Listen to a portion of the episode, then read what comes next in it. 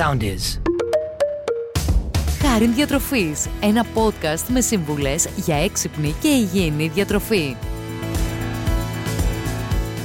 Γεια και χαρά σας. Είμαι ο διατροφολόγος Χάρης Γιωργακάκη και άλλο ένα ακόμη podcast Χάρη Διατροφής ξεκινάει αμέσως τώρα. Η χολυστερίνη αποτελεί ένα σημαντικό πρόβλημα υγείας και οι γιατροί λένε ότι θα πρέπει πάντα να την κρατάμε σε χαμηλά επίπεδα. Αν όμως δούμε ότι κάποια στιγμή εκείνη ανεβαίνει, η διατροφή, αλλά και όταν είναι χαμηλή πάλι η διατροφή, μαζί με την άσκηση και γενικότερα τον τρόπο ζωής, παίζουν ένα πολύ σημαντικό ρόλο όσον αφορά τον καλύτερο έλεγχο των επιπέδων χολυστερίνης.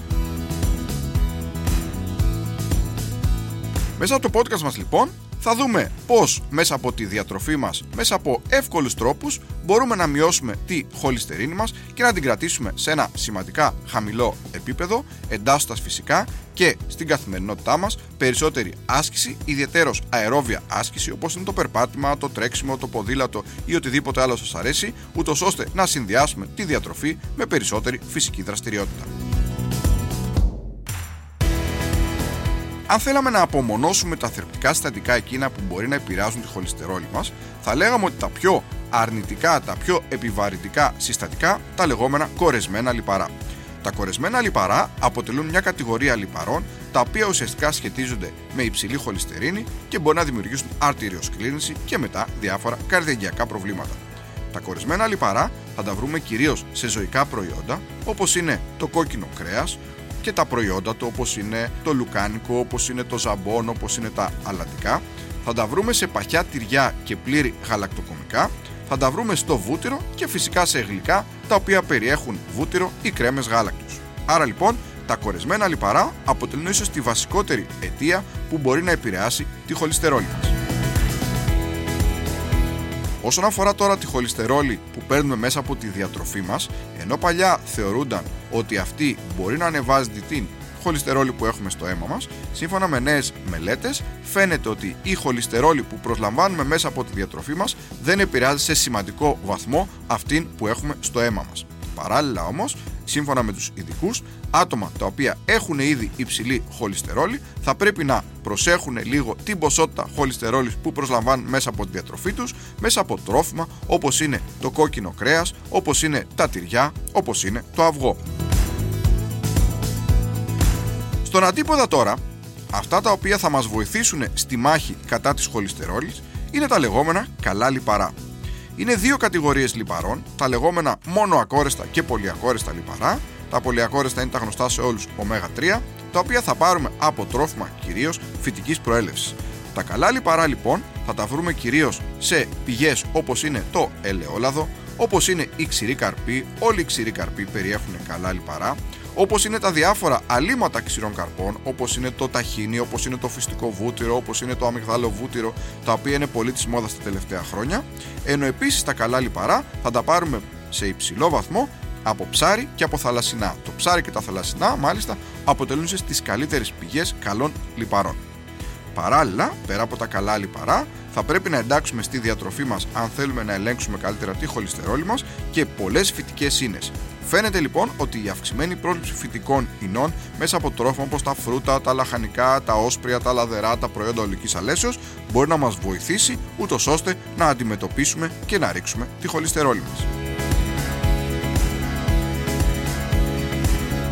Άρα λοιπόν, αν θέλουμε να περάσουμε στην πράξη και να δούμε πώς όλα αυτά που είπαμε προηγουμένως μπορούν πρακτικά να εφαρμοστούν, θα δούμε κάποια 10 εύκολα βήματα τα οποία θα μπορέσουν να σας βοηθήσουν να μειώσετε τη χολυστερόλη σας.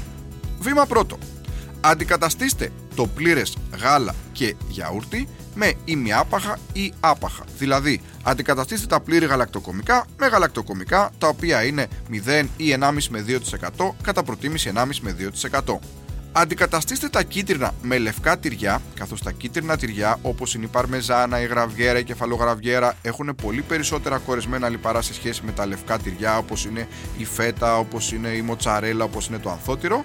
Και επιλέξτε και τυριά χαμηλών λιπαρών, ιδιαίτερω τυριά για τόστ που έχουν από 18% λιπαρά και κάτω ή πιο φυσικές επιλογές όπως είναι το ανθότυρο, όπως είναι το κατοίκι δημοκού, όπως είναι τυριά τύπου cottage. Άρα λοιπόν προσπαθήστε να αντικαταστήσετε τα κίτρινα τυριά με λευκά τυριά και ιδιαίτερω τυριά χαμηλών λιπαρών, γιατί Πραγματικά τα τυριά φαίνεται ότι αποτελούν μια από τις πιο κρυφές πηγές χολυστερόλης στη διατροφή μας. Περιορίστε το κόκκινο κρέας σε maximum μία φορά την εβδομάδα και βάλτε στη διατροφή σας περισσότερο ψάρι, το οποίο είπαμε ότι αποτελεί πολύ καλή πηγή καλών ω3 λιπαρών και περισσότερο πουλερικά όπως για παράδειγμα το κοτόπουλο. Έτσι, μπορεί να τρώτε το πολύ μία φορά την εβδομάδα ή μη σας πω και μία φορά το 15 κόκκινο κρέας και βάλτε τουλάχιστον δύο φορές την εβδομάδα στη διατροφή σας το ψάρι, μία εκ των οποίων θα πρέπει να είναι λιπαρό ψάρι, όπως είναι ο τόνος, όπως είναι η σαρδέλα, όπως είναι ο σολομός, ο οποίος έχει πολλά καλά ω3 λιπαρά. Αντί για βούτυρο και ζωικές σάλτσες, χρησιμοποιείτε στο φαγητό ως βασική μαγειρική ύλη αλλά και στη σαλάτα σα το ελαιόλαδο, το οποίο ξέρουμε ότι αποτελεί μια πολύ σημαντική καλών μονοακόρεστων λιπαρών που θα σας βοηθήσουν να μειώσετε άμεσα και σημαντικά τη χολυστερόλη σας. Αντικαταστήστε γλυκά που περιέχουν βούτυρο, σαντιγί ή κρέμες γάλακτος με γλυκά όπως το γλυκό του κουταλιού, το μέλι, η μαρμελάδα, το ταχίνι, το οποίο είπαμε ότι αποτελεί μια πολύ καλή πηγή ω3 λιπαρών, ενώ τα υπόλοιπα όπως είναι το γλυκό του κουταλιού, το μέλι, η μαρμελάδα δεν περιέχουν καθόλου λιπαρά, περιέχουν βέβαια ζάχαρη, αλλά δεν περιέχουν καθόλου λιπαρά. Άρα λοιπόν, αν θέλετε να γλυκαθείτε και έχετε υψηλή χολυστερόλη, προσέξτε, εντάξτε τη διατροφή σας περισσότερο παραδοσιακά γλυκά όπως είναι το μέλι, το γλυκό του κουταλιού, η μαρμελάδα, το ταχίνι, ούτως ώστε να μπορέσετε να δώσετε ένα γλυκό έτσι μήνυμα στον οργανισμό και παράλληλα να μειώσετε τη χολυστερίνη σας. Τρώτε καθημερινά 2 με 3 φρούτα. Τα φρούτα αποτελούν μια εξαιρετική πηγή βιταμινών και φυτικών ινών, ιδιαιτέρως όταν καταναλώνονται με τη φλούδα, γι' αυτό λοιπόν είναι σημαντικό να φτιάχνετε 2 με 3 φρούτα και ιδιαιτέρως φρούτα φρέσκα, ολόκληρα και όχι με τη μορφή χυμού, γιατί συνήθως όταν στίβουμε ένα χυμό πορτοκάλι για παράδειγμα, ένα σημαντικό ποσό των ινών του παραμένει πάνω στο στίφτη, άρα προτιμάμε ομά, φρέσκα και ολόκληρα φρούτα και κατά προτίμηση όχι χυμούς εκτός αν βάζετε τα φρούτα όλα μαζί σε ένα blender μαζί με τις ίνες τους και τα κάνετε ένα πολύ ωραίο σμούθι. Τρώτε καθημερινά μία σαλάτα. Θα πρέπει δηλαδή μια σαλάτα να υπάρχει πάντα στο βασικό μας γεύμα ή αν θέλουμε να φάμε και μια δεύτερη και το βράδυ σαν ένα ελαφρύ βραδινό θα μπορούσαμε σαφέστατα και να υπάρχει. Οι σαλάτες αποτελούν σημαντικές πηγές αντιοξωτικών αλλά και εξαιρετικές ίσως τις βασικότερες πηγές φυτικών νόν στη διατροφή μας και σίγουρα θα μας βοηθήσουν πολύ σημαντικά στο να μειώσουμε τη χολυστερόλη μας. Έχετε καθημερινά μία χούφτα ανάλατους ξηρούς καρπούς όπως για παράδειγμα τα καρύδια στη διατροφή σας. Οι ξηροί καρποί αποτελούν από τις καλύτερες πηγές καλών ω3 λιπαρών στη φύση και φαίνεται ερευνητικά ότι πραγματικά αποτελούν μια ασπίδα προστασίας κατά της χολυστερόλης. Εντάξτε στο διαιτολόγιο του σπιτιού, της οικογένειας ή και στο προσωπικό σας διαιτολόγιο τα όσπρια τουλάχιστον μία με δύο φορές την εβδομάδα.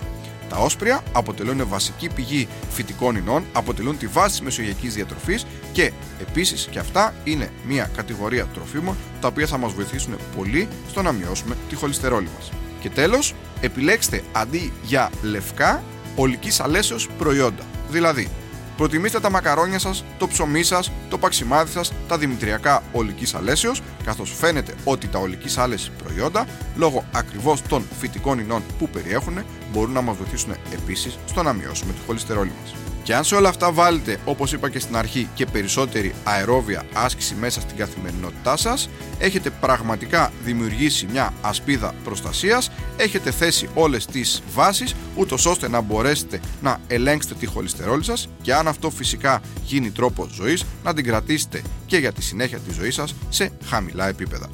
Με αυτά φτάνουμε στο τέλος ενός ακόμη podcast χάρη διατροφής. Ήμουν ο διατροφολόγος Χάρης Γιουργακάκης και μέχρι το επόμενο podcast να είστε πάντα καλά και να προσέχετε την υγεία σας.